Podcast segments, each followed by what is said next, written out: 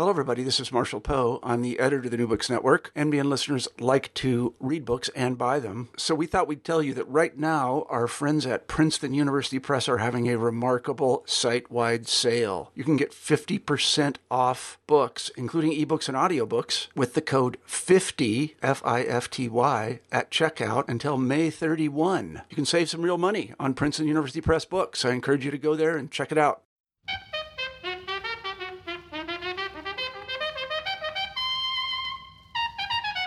Hello, everybody, and welcome back to the New Books in African Studies, a podcast channel on the New Books Network.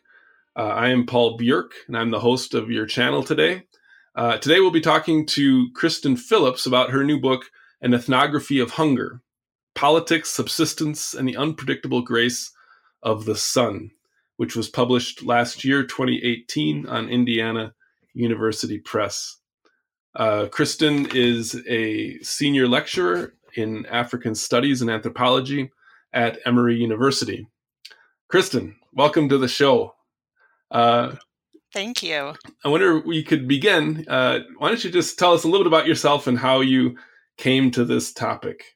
Absolutely. Um, I, I, landed in Tanzania for the first time as a doctoral research assistant for um, my advisor, Amy Stambach. I was studying anthropology and education at the University of Wisconsin Madison. And uh, I actually um, landed in Tanzania with her um, for the first time, uh, doing a research on the role of U.S. missionaries, specifically college student missionaries, in education in northern Tanzania. Um, and I was at the time plotting my own dissertation research, uh, looking at sort of um, what at the time in the early 2000s seemed to be this overwhelming trend of uh, of um, sort of the buzzword participating in development and building community participation in development.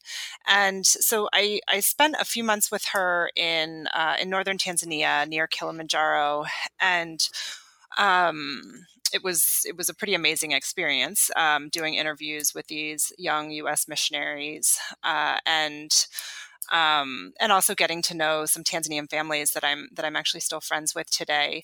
Uh, but one of the things that struck me was that so much of what I was reading as a doctoral student about Tanzania was written in places like Kilimanjaro um, and also uh, places that had been heavily either heavily settled by missionaries, heavily um, developed for tourism, um, or places like Dar that were the seat of government. Um, and I was really interested in sort of what I saw as the rest of Tanzania. Um, and during that summer, I uh, I started talking to people about um, trying to understand what life looked like in some of the more peripheral parts of Tanzania, um, sort of in the in the margins that also um, that also seemed to be kind of the norm from what I could tell from my travels um, by bus across the country, and um, and that's how I that's how I came to my interest in Singida. At at uh, Madison, I studied African studies. I also studied Swahili.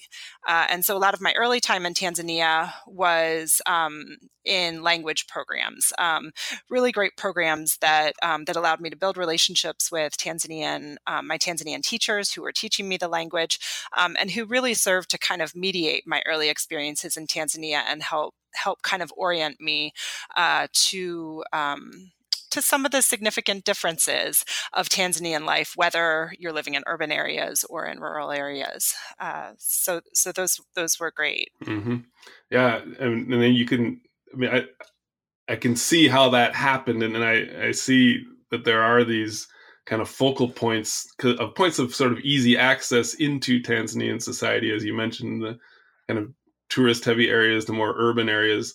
And at the time, Singida uh, you know, now Singida is a little bit more accessible because they've paved yeah. the roads to get there. But uh, I remember, and i have been through Singida, and people said, "Yeah, now we're on the map." Uh, but yeah, prior to that, exactly. In fact, you mentioned somewhere in the book uh, Singida, and sort of joking that, yeah, those you know, food aid and and uh, some of the other programs that the government is doing, those are for Tanzania.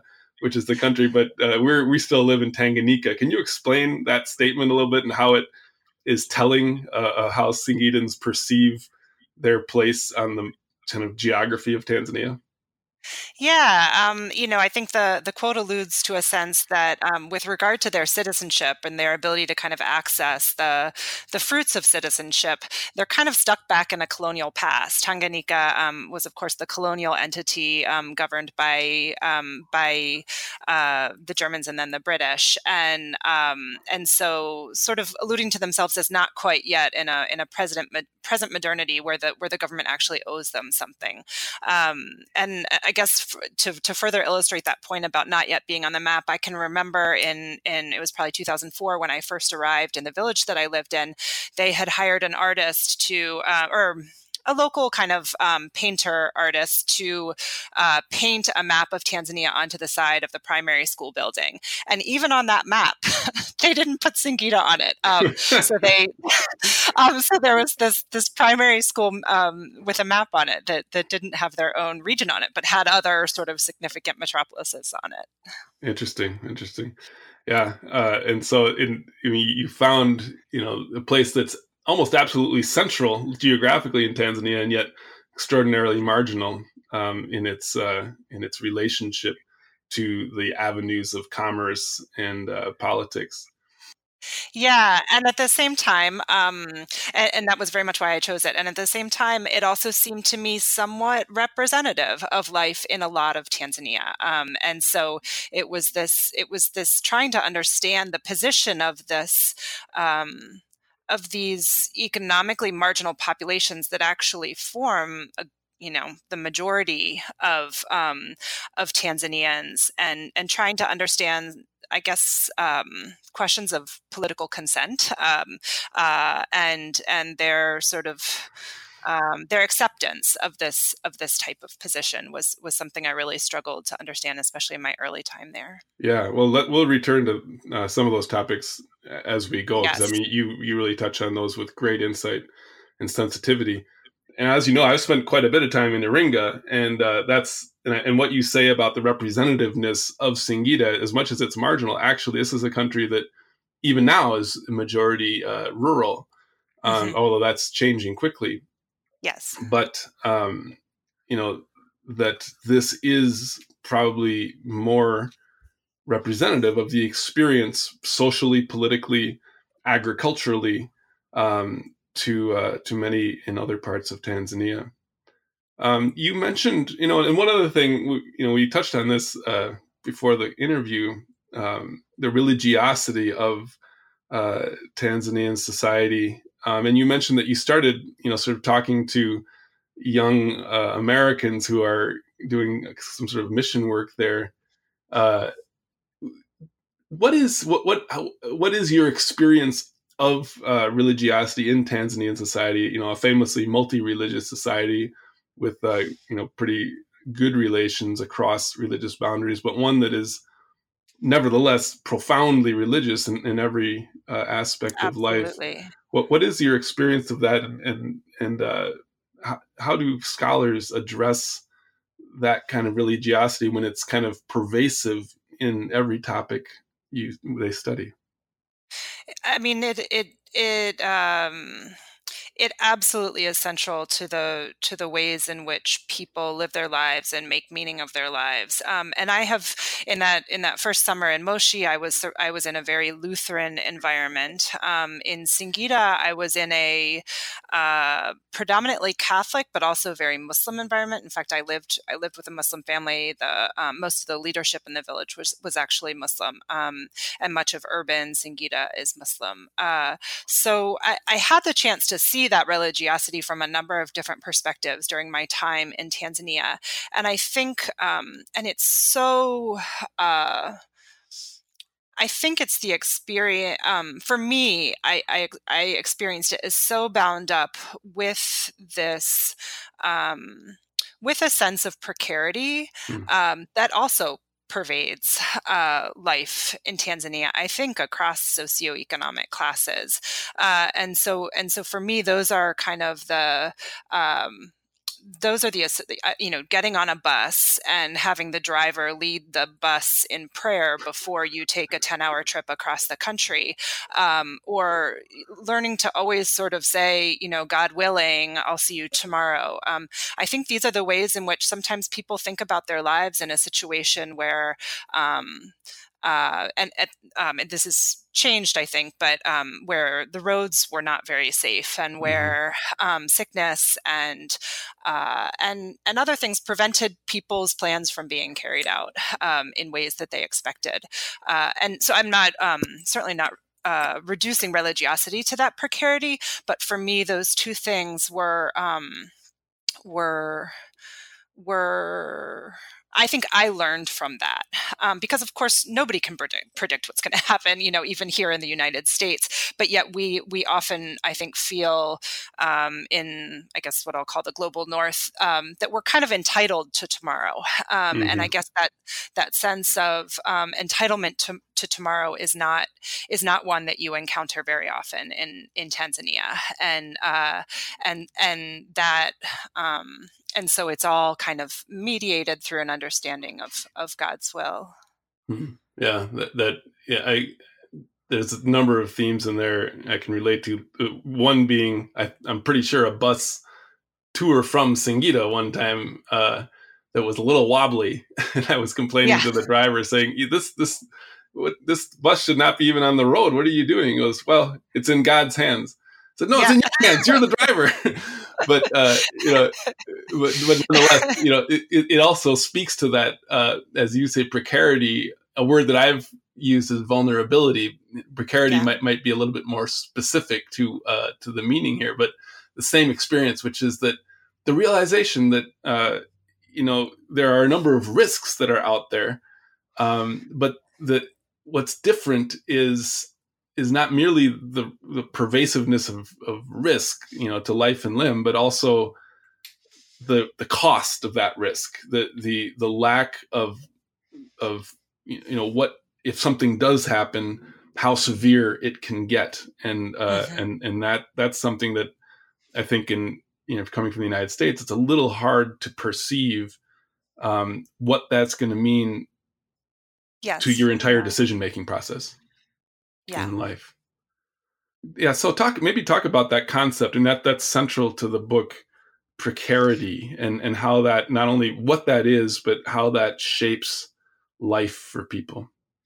Yeah, um, I think one of the things I, I, try and draw out in the book is um, is sort of the cyclicality um, of a sense of of of well being and also um, uh, suffering. Um, and part of that is bound up with, um, but it's not solely bound up with, but partly bound up with um, the cycle, the annual cycle of subsistence. So mm-hmm. the um, Singida is a place where there is a, approximately three months of rain each year and then nine months of a dry season.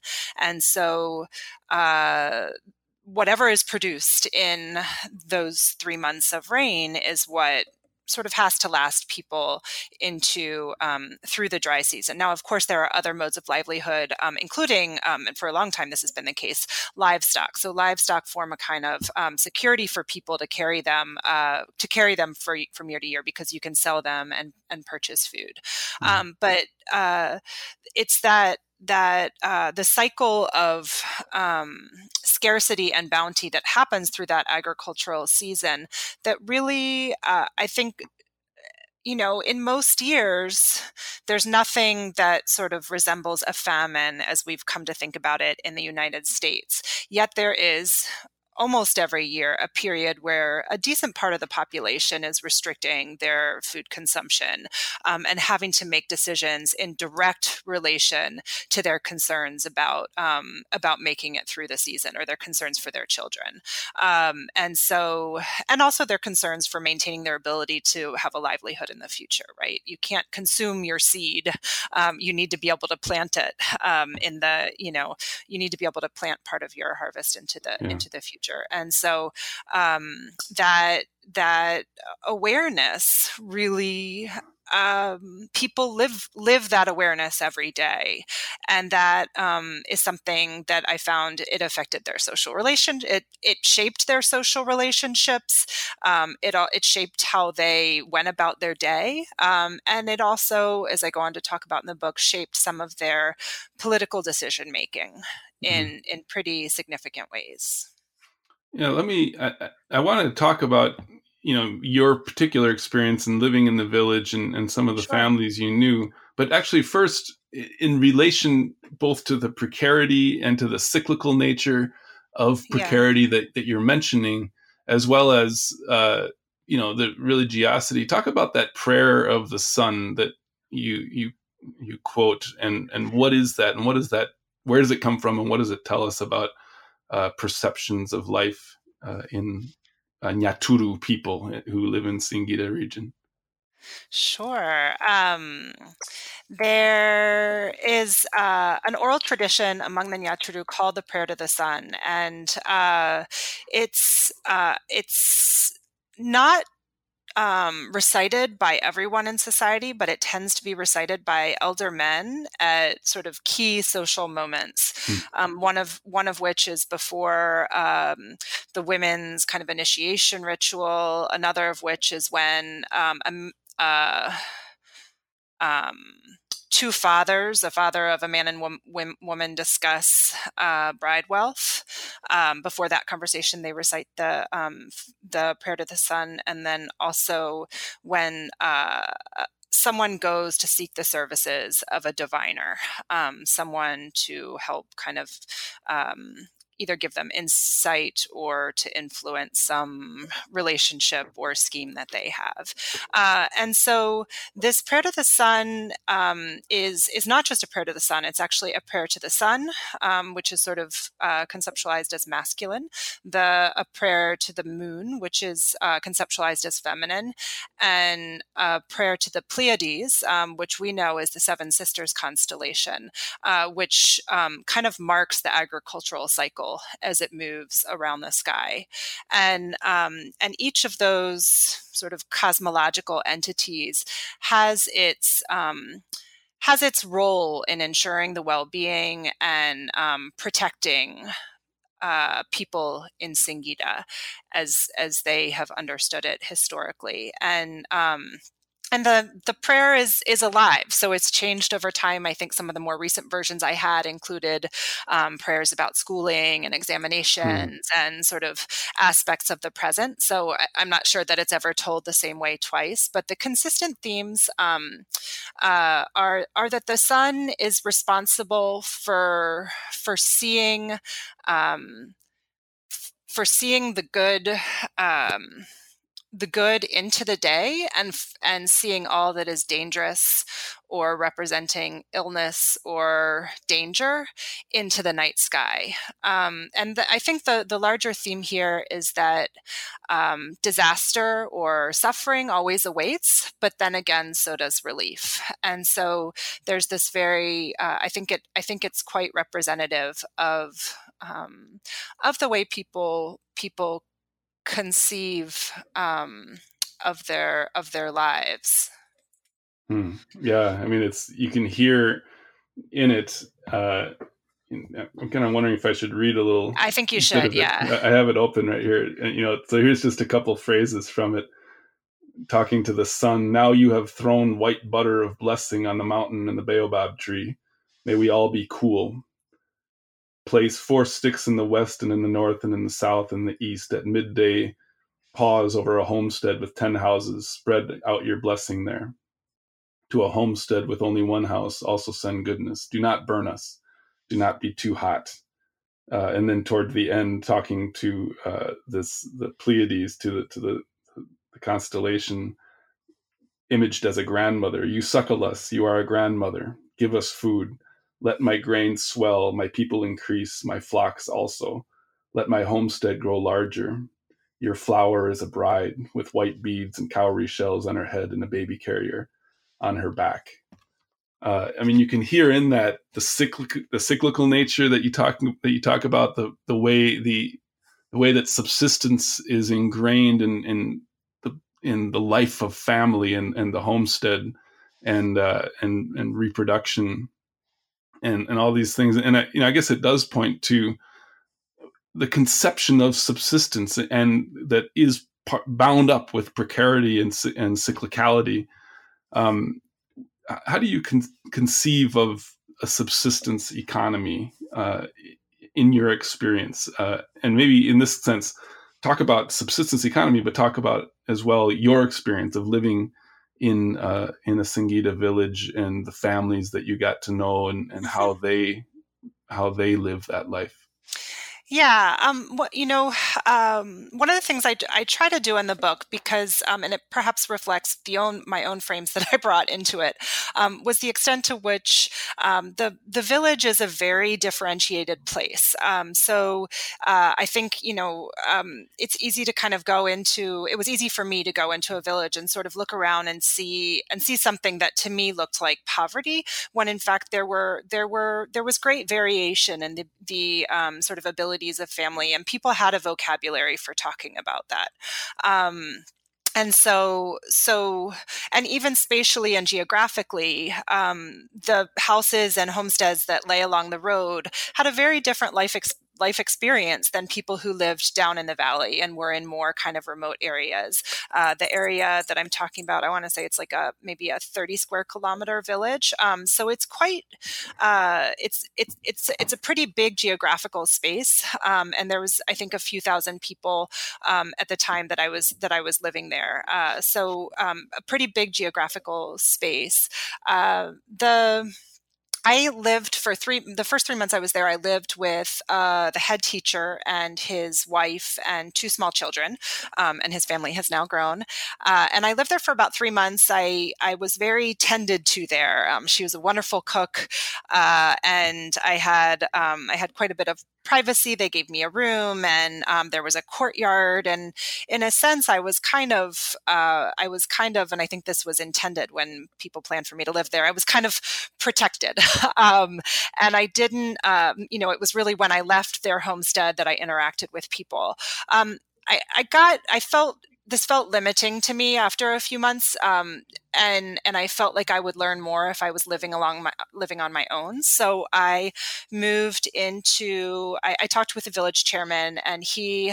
Uh, created the opportunity for me to move into a room in the village office. And I wasn't the only person living in a room in the village office. There were also two teachers who shared a room that in the village office, and then there was also the the cattle expert, um, the Bwana Mifugo, um, who uh, who served as the livestock, the rural livestock officer for that area. He also had a room. So I had mm-hmm. neighbors, um, and I've often described um, the living situation as kind of like camping in a garage. It was a um, a cement structure structure with a corrugated iron roof, and I. Um, and then there was kind of a, a, a, latrine and a small a small room where I could um, where I could take a, a bucket bath uh, in in the evenings, and we all shared shared that uh, shared that outhouse uh, back there. Um, and I guess what I would say is that my life all of a sudden became incredibly social, uh, and and it was at that point that that protection I had had. What I didn't realize was that protection wasn't necessarily about safety. In some senses, it was um, it was kind of moving on my own kind of thrust me into the networks of give and take that uh, that um, that I think really constitute village life. Um, however, mm-hmm. I also stood out quite a bit, so it was it was uh, it, um, people perceived me as somebody uh, and and correctly as somebody with resources uh, and um, who would be able to help them. And so it was moving on my own that kind of created and and I didn't have I didn't have light in the um, in order to have any light in in the room that I lived in, and I had to leave the door the front door open and my windows open. So there was also, in essence, no no privacy. Um, and so all of a sudden, I joined in a much more, I think, real way this this Tanzanian village and had to learn to negotiate. Um, and I and I talk about this quite a bit in the book. Negotiate um, being a Tanzanian person. Um, in and and I wasn't particularly really good at this when I first started. Uh, it was um, there was a lot of of I had a steep learning curve um, and sought a lot of advice along the way. But that was also really, I think. Um, it was very profound in kind of re trying to re-socialize me um, even as i maintained this this you know what can only be be described as privilege in relation to um, the people that i was living amongst yeah gosh there's there's a number of themes and i, I would maybe just like you to talk about uh, maybe some specific experiences. I mean that that gives a good sense of of, of where you're at but i i also know that that you know this kind of give and take it's true in all societies but there's a, a particular kind of very literal way in which it happens there. But i came to realize at some point you know as as much as it's a burden to be to be kind of receiving requests all the time and having to make a decision about how to deal with those requests uh, if you're not receiving requests, then you're really in trouble. That means people don't like you. you know? I like that. I appreciate that. Yeah, yeah. so, uh, um, you know, w- what are some experiences that where you really learned how to be a, a person, a, a Singidan person in in uh, central Tanzania? Uh-huh.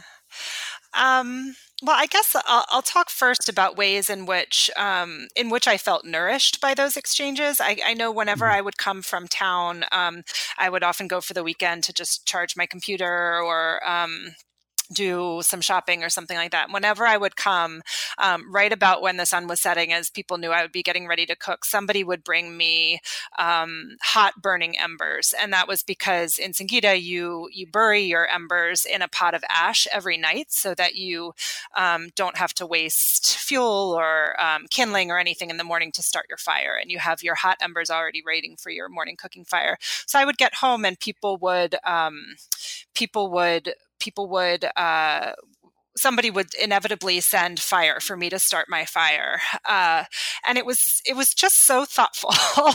Um, and it was such a way to be welcomed welcomed home. And and those that you know they were also markers of affiliation. Um, so somebody that you can borrow fire, fire, from or take fire from is somebody that you are close with. Um, it's a way of of um, of indicating affiliation and identity and obligation and also friendship in a way. Um, I guess I had.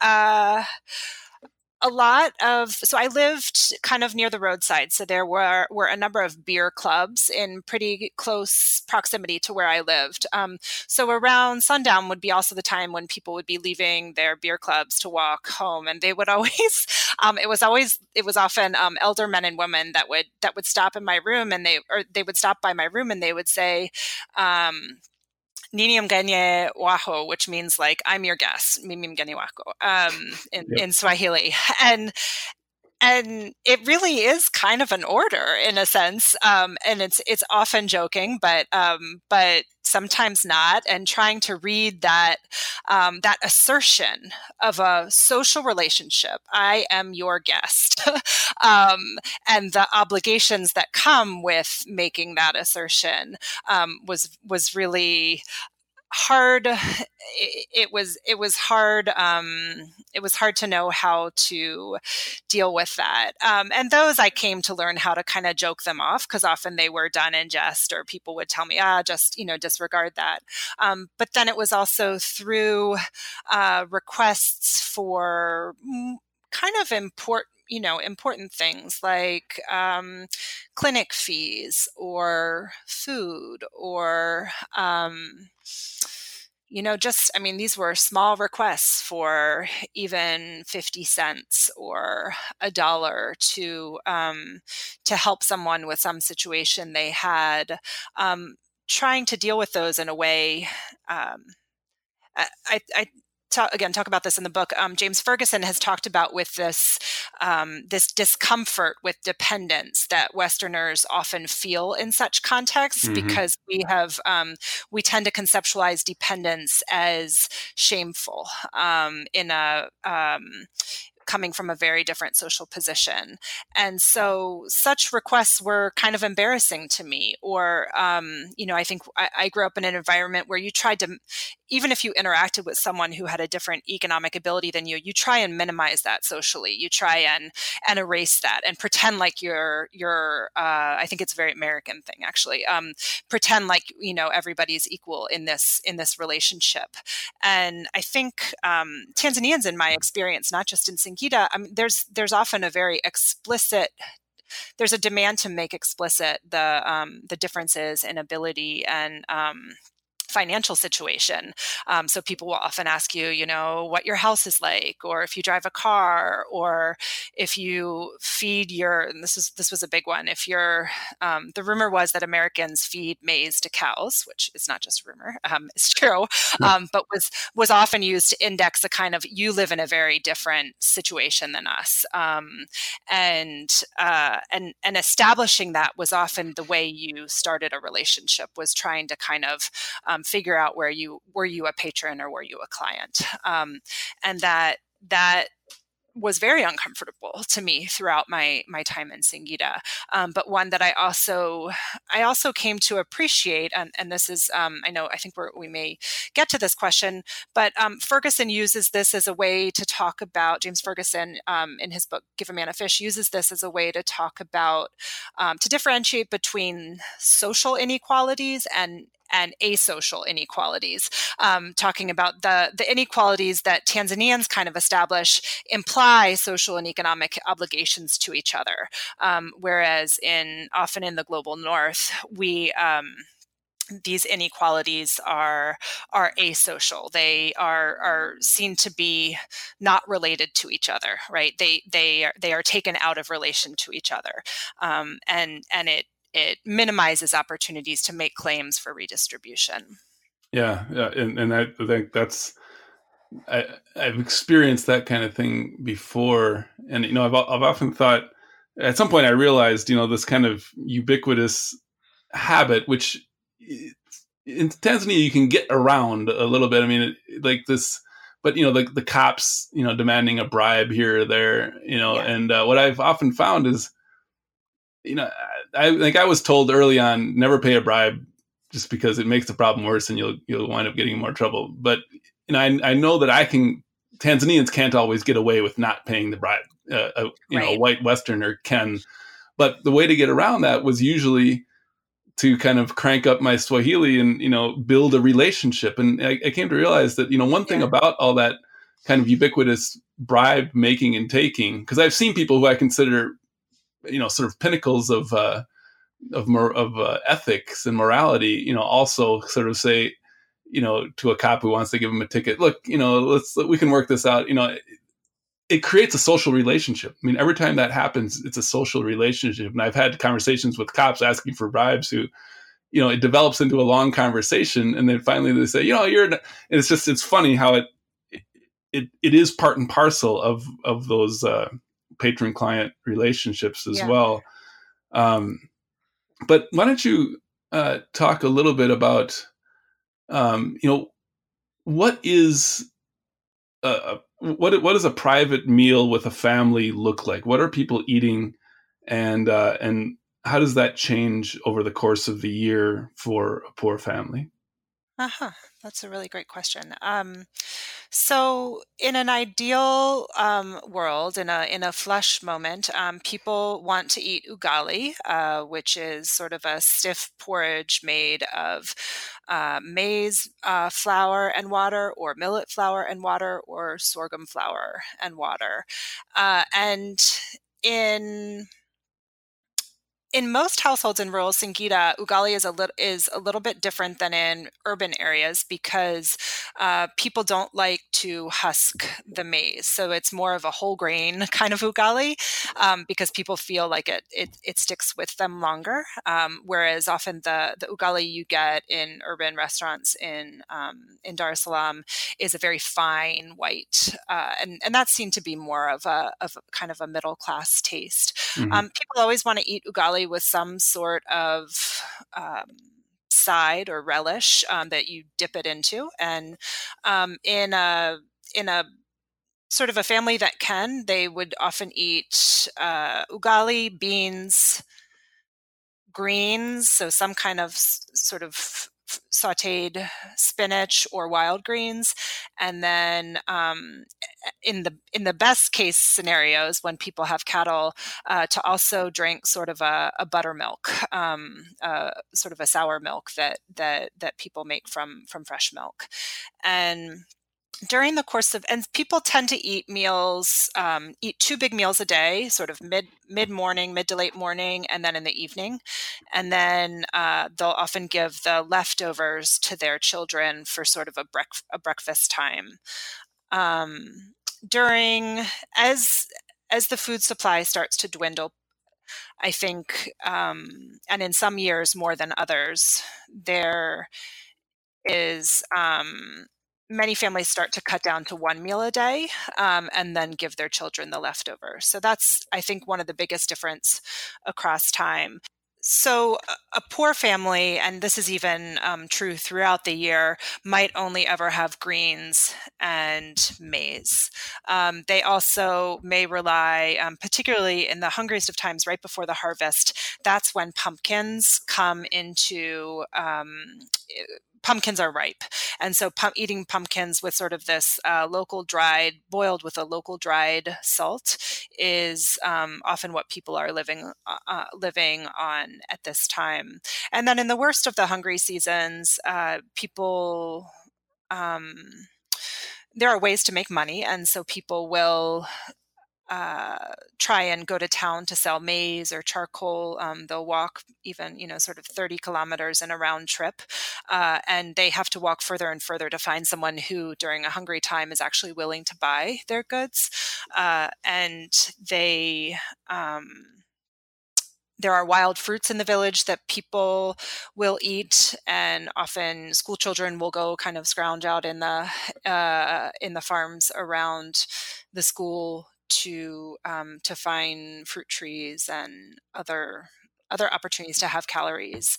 Um, this isn't so common nowadays, but there are famine foods. There are foods when when sort of the whole society is without food. In the past, there are there's a certain kind of thorn that um, in my experience, always get stuck in your foot when you're trying to walk with sandals in Singida. Mm-hmm. Um, that that is a thorn that um, in hungry times in the past was ground into flour, um, and then what families would do would be to draw blood from um, the neck of a cow, and they would mix the flour of the thorn with cow's blood because that it wouldn't kill the cow, but would simply take the the blood from the cow, and they would they would eat that to sustain them over time. Hmm. Yeah, no, I, I, I know that that is a is a meal that you know Maasai yeah. people are famous for, but that it's it's well known. Um, shoot, I was going to ask a question about. Um, well, let's let's kind of turn a little bit more to how this uh, develops into um, broader social relationships and power structures, and maybe let me start um, a few years ago, you know, I attended a wedding in a village in Singida, and you talk a little bit about that. You know, where the sort of how does a wedding feast similar and you know is similar or different and different from a uh, a, a, home meal, um, and what happens at a wedding feast? Yeah, um, it's a, it's a great question, and I think it's such a wonderful um, illustration of sort of how people understand social relationships and social obligations in relation to food. Um, so, at a wedding feast, there there um, there might be a set of kind of special guests who go and eat um, inside the house after a wedding uh, has taken place, and they'll be served often rice, which is seen to be a um, a celebration food um, because it's not it's mm-hmm. not produced in the area, so it's more expensive to purchase. Um, often they'll be able to partake of any meat, um, any livestock that have been slaughtered and um, and made a stew from, and they might also be served beer or soda um, and and they would be sitting on a sitting in chairs or on stools and uh, and and would enjoy sort of a private celebration with the bride and groom. Um, in a and then out in the courtyard there would be people gathered who had attended the wedding and who were coming to enjoy the festivities and um, and those um, sort of traditionally people have these big plates of food and um, they would be served a more economical economic meal um, that's also seen to be a celebration food um, but makande um, which is as you know a, um, a, kind of a combination of, of whole maize kernels and uh, and and beans that's cooked together with oil and salt, and it's very savory and and yummy. Mm-hmm. Um, yeah. And they would um, get put these big plates uh, on, and sometimes there would be rice or stew on those plates uh, as well. And they'd be these huge plates that would be shared by you know six or eight people, uh, and I think, um, and often, you know, the the host who is or the hostess who is serving the food will kind of place those plates down in key areas, um, and then there might be other people who are sort of for whom it's difficult to actually reach the food, and I think those um, that sort of that layout is kind of uh, representative of how people think of of um, of social relationships, and I think this is relevant when I go on in the book to talk about uh, the idea of rights. That rights um, only have a certain efficacy as a discourse of distribution in a setting where scarcity is such an issue, and where identity and affiliation are so um, there are gradients of identity and affiliation. There's um, not everyone is equal equal to any one person. Um, there are sort of these con- concentric circles of obligation that um, that that that people understand in relation to their obligations to serve or feed others. Um, that's really significant. Mm-hmm. Yeah, I mean, it, and what's striking is, you know, the way people deal with that precarity is first and foremost by building up those circles yes. of relationships and, and that's that's your safety zone yes. um, to the extent that you can manage those. And you know obviously if you're really poor you have very few tools with which to build those uh, relationships. Yes. Um, how do people manage uh, relationships um, both as patrons and as clients? Because everybody is a patron and or a client almost at any exactly. moment um, how do they manage those relationships and what do those relationships mean in their lives I think they are they are managed temporally um, in a sense, and this gets back to the cycles mm. um, mm-hmm. that that there are that that people are constantly, as you say, um, investing in social relationships and doing that investing in moments when they can um, when they can afford to. So so harvest time is a time I experienced as as a time of such abundance, and in part because it was the time when people were sort of joyfully sharing, sending me things, um, kind of um, uh, directing. Um, the fruits and the bounty of their harvest towards the people that they hope to be able to count on in the future. Um, and and i don't think it's a I, don't want to conceptualize as that kind of flow as simply an exchange of thing for thing, you know, like I'm going to send mm-hmm. you stuff now so that you'll help me later, um, because there's more right. to it than that. It it constitutes these social relationships and constitutes people's, um, yeah, people's meaning making in the world, uh, and and uh, yeah, we can we can talk perhaps a little bit more about that. I'm not sure. Did I answer your question? Yeah, I mean, I, I think it's. Uh, it, it I think the key point is that these are not merely exchanges. You know, like uh, here I'll give you. Uh, you know, yes. uh, uh, some charcoal or whatever, and with the expectation that you'll give me something back. That it's a much more profound relationship that's being established, and you don't always have, as you found, you mentioned, you don't always necessarily have to say yes. Yes. Uh, but you probably don't want to just say no, get out of my face either. Yeah. Yeah. Yeah, and in fact, the the appropriate response is, "I'm sorry, I can't this time," um, and that that is a way of of of of, of recognizing that there's you know you can, you can't be um, you can't help all the people all the time, um, but that there's the desire there at some point um, is actually mm-hmm. meaningful meaningful to people as a um, from that perspective. Okay, well let's let's try to shift now. Um, I mean, we you know these relationships are are part and parcel of people's lives. How does this translate? And and you're very insightful about this into uh, political structures. Um, there there is power inherent in these kinds of interactions. How does that become structured into uh, the politics of Tanzania today? Yeah. Um, so one of the things I, I became really interested in was um, these kind of these different modes of distribution and the different discourses that are um, that are used to kind of structure flows of resources. And one of the things that kind of just struck me so um, so strongly in the Singidin context was the um, was that throughout the the hungry season food gets more and more and more and more expensive until um, in a season in a in a year that's bad enough um, food all of a sudden is free. And um, and that sort of shift from a system of, of distribution that is entirely market driven and determined by well um, supply and demand um, switches all of a sudden to a system in which um, human relationships and and humanity is more important than any than anything, and and and to some extent, my experience of the some of the arbitrariness of when that happened. Um, and so, one of the things I tried to understand in my book was how um, what did people do um, on both sides, both from the government side and from the the sort of villager side? How did what was required? What social work was required to make um, to make this shift in discourses of distribution?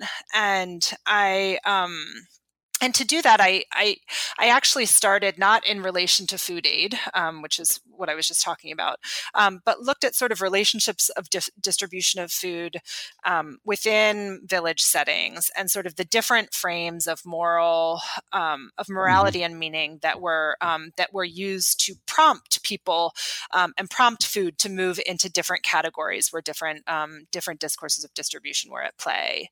Uh, and I can I can talk more about that in specific or um, what, well, what let me, uh, yeah, uh, you open the book actually with an insightful passage about um, uh, the, when when food aid is uh, government food aid is uh, on the verge of being distributed.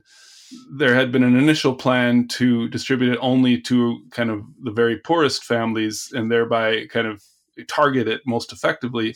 And then there was a protest you know, by uh, led by young men, it would seem, uh, you know, who are kind of coming and going as they seek work during a time of scarcity, um, saying, "Well, aren't we also citizens of Tanzania, and don't we also deserve the food aid?" And so, at that point, the food is both, you know, that concrete necessity, but it's also a sign of of membership in a political community. Absolutely. And, and there was a lot of contradictions in in, in that uh, that was an insightful opening to the book. What can you? How? What, what did you learn from that? Yeah. Um,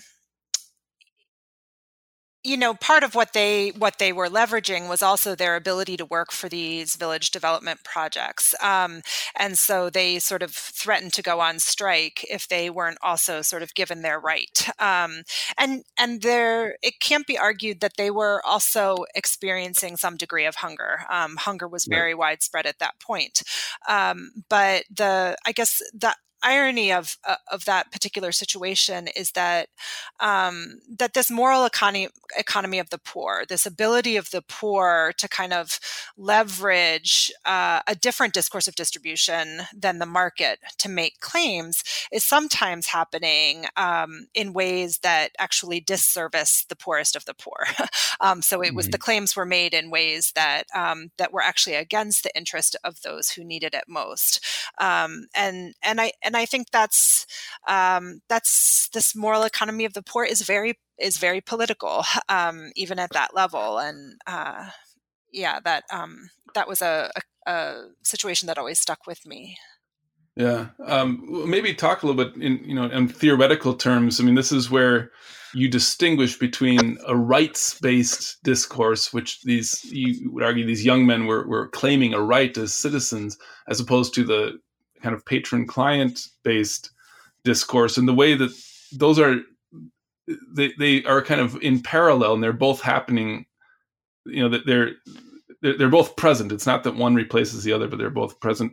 Uh, what are those discourses? And you've mentioned james ferguson. What are some other kind of theorists of hunger and that you draw on and, and how does your work comment on their insights Yeah. Um, so so James Scott is another. Um, I, I think his his book actually mm-hmm. influenced me. Probably, it, it, was it was one of the most influential um, um, books. The more, his book, The Moral Economy of, of the Poor, yeah. uh, and he theorized a subsistence ethic um, that um, to which I'm indebted, greatly indebted for um, my understanding of of subsistence citizenship. And he uh, he looked at the way in which the precarity of the poor, um, and he he cites someone as um, saying that you know peasants are kind of up to the neck in water so much that a ripple is enough to make them drown, and that experience of precarity uh, means that um, that most decisions that they make are in relation to sort of keeping keeping their head above water, quite literally. Um, but when um, and so often we perceive a kind of conservatism among the rural poor because of their de- their desire to sort of keep the ripples from from um, from overtaking them. Um, but he he talks about how uh, at the point at which what they're doing is not working is often the point at which peasant rebellions then take place. Um, so part of what I'm doing in the, um, uh, you know, I would say the most of the time in rural Singida villages, relationships have the priority, and patronage is perceived to be a discourse of patronage um, in which one is asking for a favor, not making a demand. Is um, is the predom- is the predominant discourse um, between people who are negotiating uh, negotiating goods or the distribution of, of goods in society. However, um, when um, and and rights claims are seen to be seen to kind of um, in the words of someone i spoke with rights refuse relationships. So rights kind of mm. deny that we are in relation to each other and make demands based on membership. Uh, like i'm a tanzanian i deserve this too um, is more a claim based on membership than a claim based on a um, could you do this for me because we are in relation to each other? Um, and so so rights are a more a more radical option i think for people in this circumstance because they um, they uh, yeah they render uh, they render social relationships irrelevant or even kind of problematic uh, and are and so borrowing on some of james ferguson's language or kind of adapting it i talk about them as rights as asocial equalities um, normative mm-hmm. assertions about equal opportunity and distribution um, that are actually kind of cast adrift from the relationships through which they might actually be realized um, but rights come in handy when patronage relationships aren't working and um, so, so it seems to be more in the moments more in the moments of, de- of desperation that people invoke a language of rights. Um, because um, whereas the rest of the time, patronage relationships um, tend to reference a, both a past and a future of, uh, of interconnection and mutual assistance um, that, that seems to preserve relationships more. Yeah.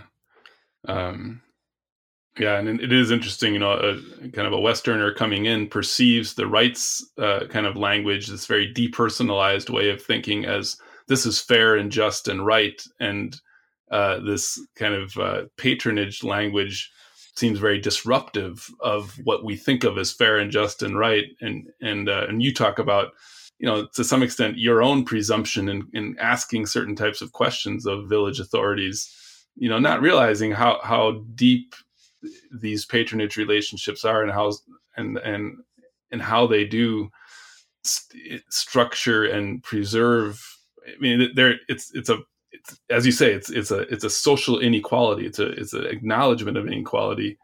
Uh, but sometimes uh, the as as the with the case of the the young the protest of the young men uh, sometimes those patronage relationships recognize the realities of individual families more than the mm-hmm kind of broad based rights. Mm-hmm.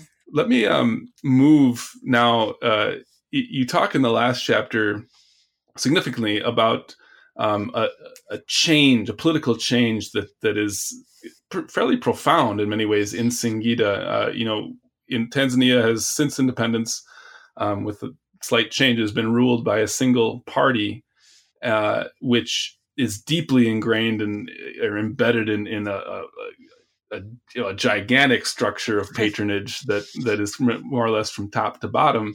And in that sense, it's a very familiar kind of entity, and, and it's it's a ubiquitous entity. And in some ways, its biggest success has been how ingrained it is at every level of Tanzanian society, and that's part of its electoral advantages. No no party can quite compete with that. Uh, and yet, given how much power it wields, how much patronage it wields, how ubiquitous it, ubiquitous it is, a, uh, a, a, a, an opposition politician uh, won the election in uh, 2010, uh, yeah. Tundu Lissu. Uh, and talk about him. I mean, he's a, he's a profound intellectual, uh, yes. which which comes across. what are his his in? I mean, maybe you can talk a little bit about why you think he won uh, there, but also what are his insights into uh, the structure, the nature and structure of uh, Tanzanian society and, and politics? Yeah, absolutely. Um, so the uh, I came away from my two years of dissertation research that were that happened between 2004 and 2006, and then I was back in 2007. And um, and Tundu Lissu was not a, a, figure that was sort of hanging around at the time. I don't. I think um, he may have been in in Europe at the time. Uh, but the the tension that was really building um, alongside these experiences of hunger was the pressure to participate in development projects um, on rural places like Singida. And um, that doesn't sound so bad. Um, however, the form that this type of participation took was really these kind of forced contributions to develop rural development projects like building schools or building teacher housings or um, uh, constructing a secondary school, um, digging a cattle watering place, those types of infrastructural, rural in- infrastructural developments.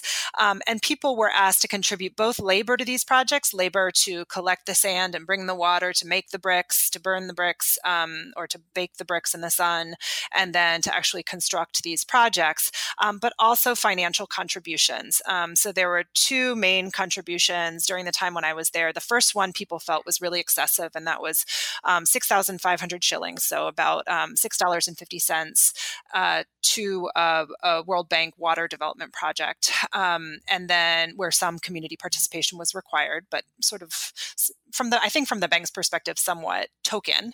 Um, and mm-hmm. then um, a secondary school project that actually required uh, about $20 per adult. So sometimes $40 if it was a two adult household, household um, for the construction of a secondary school.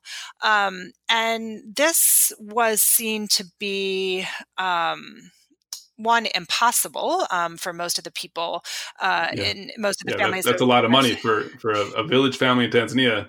Yeah, twenty dollars is is a lot. Yeah, especially, yeah. and this was ten years ago, so prior to um, to um, to it, you know the current inflation um, issues, and uh, and so there was there was a sense that that that that people couldn't handle this. Um, but there was also, uh, you know, from my perspective, I met with donors who were funding this um, this mandate to get to build a secondary school in every ward in the country, and the money was actually supposed to be there. Um, the money to fund the construction of these projects um, was supposed to be there, um, and pe- but people were expected to contribute labor.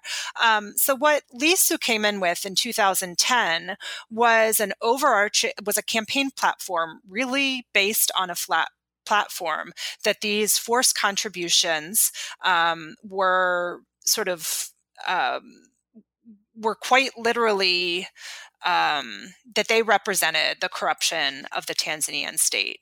Um, and his mm-hmm. argument was that, you know, the money, as it kind of made its way down the hierarchy of um, from nation to region to district to ward to village everybody was taking their cut um, and when it got down to a bottom to the bottom there was really no money left for the project itself and um, and so michango or these forced contributions came the way that um, that the state made up uh, for um, for this eating that eating of resources that was taking place. And uh, and um, and that these you know schools then were constructed on the backs of these rural people while other people ate um, the the money that was supposed to fund them. So his entire campaign platform in 2010 rested on um, Michango and that Michango weren't fair, and it really resonated. And Singida came came from being a place where it was like 98% pro CCM to a situation in which Lissu actually won in in 2010, and then um, won again in 2015 um, as as MP of the Singida East District. Um, CCM fought this, and, and I talk a bit in the book about that. CCM fought this on, on every level, including redrawing the constituency borders. Uh, and um, but there was sort of a mass mobilization. And Lissu, as a lawyer who's worked for a long time with rural communities, uh, really brought not just the language of rights, but an ability to use the legal system uh, for rural people. Um, and I think that was one of his really profoundly transformational um, contributions to political discourse in Tanzania is that is that people all of a sudden saw, for example, courts as not only the place where the will of the state was carried out and and mm-hmm. and um, imposed, but a place where people could actually um, adjudicate their own rights through the court system. Uh, um, including a resistance against a, a state that threatened to kind of consume them. Yeah, yeah, and and you know, in in much of that, I'm sure, you know, and, and much of that kind of re- people kind of already saw that happening and suspected that was happening. He was able to, it sounds like, you know, bring bring the you know the line and letter. I mean, he would be able to bring documents demonstrating what was happening in ways that made it concrete uh, and real. Um, more after the book was already in press, um, Tundu Lissu as MP was uh, actually attacked and shot multiple times uh, outside his house in the in the political capital near the parliament in Dodoma, if I understand correctly. Um, and it's a, it's a big mystery, um, and I don't know. We can't solve that mystery here. But what does that uh, assassination attempt represent uh, to people? How do they interpret it? Uh, and you know, and what uh, what does it mean in terms of what what does Tundu Lissu threaten uh, so profoundly that something that something kind of fairly unusual, a political assassination like that in Tanzania is is uh, almost never happened. So it was an unusual circumstance. Yes, it is not at all representative of Tanzanian politics. Um, it is it is it is such an outlier. Um, but uh, and he he was shot 16 times. Um, yeah. And uh, uh, so the the intensity of the attack, um, I think can be read not just as a warning to him, but as a as an attempt to to to sort of really get him out of the way. He, uh, you know, he in his own words says, you know, he is a thorn in the side of the state. Um, he is, uh, he says, he's public enemy number one, um, and so much of that he's extremely charismatic uh, and is a. Um, and he's a fighter. Uh, so um, after shortly after becoming um, MP in Singida East, he was he rose over the next few years to the position of chief opposition whip for um, Parliament, and so. Um, was in the place where he he wasn't just representing Singida, um, but actually defining uh, opposition politics in the Tanzanian parliament. Uh, he's a, a, a pretty brilliant uh, lawyer, attorney, um, and has a knowledge of the law, uh, and doesn't um, doesn't let things rest. So I think his um, he represents he represents uh, to, and and there are plenty of Tanzanians who don't appreciate or don't like him, um, who who who don't appreciate some of his techniques or his style. Um, uh, but he is um, he's a very interesting and powerful character, and I think the um, the the that is represented both in the assassination attempt, but also in the attempts to kind of beat him every every year and get him um, out of the conversation. Well, great. Uh, we've we've taken a lot of your time here, and, and I really appreciate um, this this conversation about this uh, really profound book. And there, there's a lot of insight here. It's uh, and and it, it's deeply empathetic take on life. Uh, that as much as our cultures are coming together, life in a subsistence economy is one that uh, is very different from the one uh, we experience as, as uh, at least as middle class folks here in the United States. Um, what else uh, would you want to say about this book, and uh, and you know what what do you foresee as uh, future uh, research projects?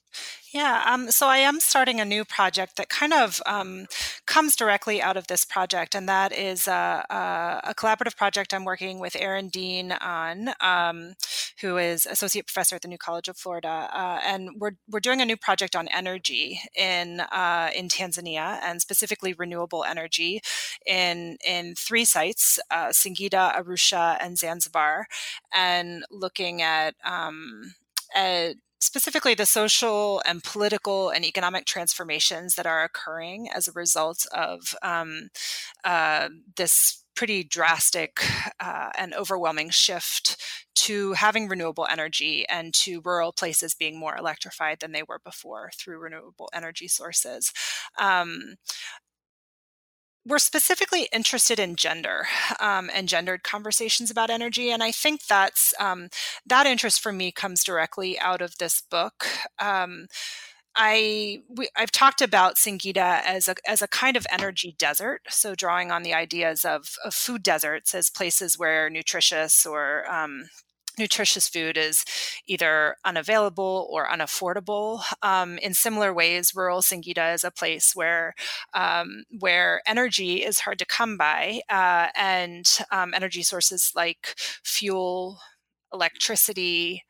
Um, uh, gas. Um, there are issues of both affordability and access to all of those, and um, and and one of the ways in which it it relates to this project is the extent to which um, that kind of energy desert sort of plays itself out on bodies um, and specifically women's bodies through labor labor that mm-hmm. could be supported through other energy sources but ends up being um, being supported through manual labor and kinetic energy and caloric energy um, and and so I'm, I'm interested specifically in in um, in impacts on women that these new energy sources are having um, in uh, not just in Singida, but also in sort of in peri-urban Arusha, and then uh, also the, the, the field site of Dean is um, is in island Zanzibar. Uh, so we're looking at the at the policy and the um, political and social effects of these new energy sources. Wow, I mean that sounds fascinating because you know you you kind of opened up with a you know talking about uh, you know people bringing charcoal uh, to your house as a gift um, and that you know literally energy and and you know the collection of charcoal uh, well which is men participate in the production of charcoal certainly but um, but women are the ones who are collecting firewood and oftentimes the poorest families don't even buy charcoal. They have to go collect firewood and then that the interaction of that with the entire subsistence economy and the rains and and and the, ubiquitous concept that the that trees are necessary for rain. And I don't even know whether the the science how totally accurate the science of that is, but certainly people perceive that, and there's just there, there's a lot of uh, there's a lot of symbolism built into all those energy relationships. Um, yeah, and, you know, but what's also interesting is we are in a time where a grass uh, thatched roof might have a little solar panel on it hooked up to a car battery and it's charging a phone. And uh, and that is radical uh, and that is that is new and transformative in, in ways that are entirely happening at a kind of base market level not even driven by uh, major investments. At the same time uh, you know i know that there's and i don't you know there's an ongoing uh, never ending attempt to build a big wind farm in singida which has a huge wind resource uh, and yet uh, that's caught up in the politics of patronage, I think, and never quite gets built. Uh, although I, I, think there, I, I, I, know there are also complications with the integration of wind energy into a very small energy grid that Tanzania has.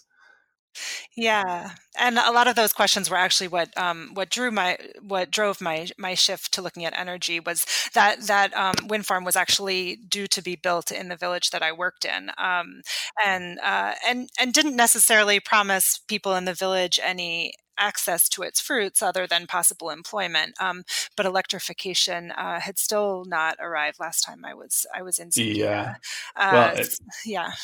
I mean, uh, it's just it's so. int- I mean, I- it just another thing that struck me is that yeah, you can have these huge infrastructural kinds of things, and around you know a little south of Singida and Dodoma, I, I remember being in villages. You have these big uh, transmission towers buzzing overhead with electricity, uh, but it, none of it is, is you can't downgrade it into the villages, and so the villages are still unelectrified. Um, and it just goes. It speaks to those same networks of uh, of who gets what and uh, and how to distribute resources, whether it's food or energy, and the link between these two. Yes.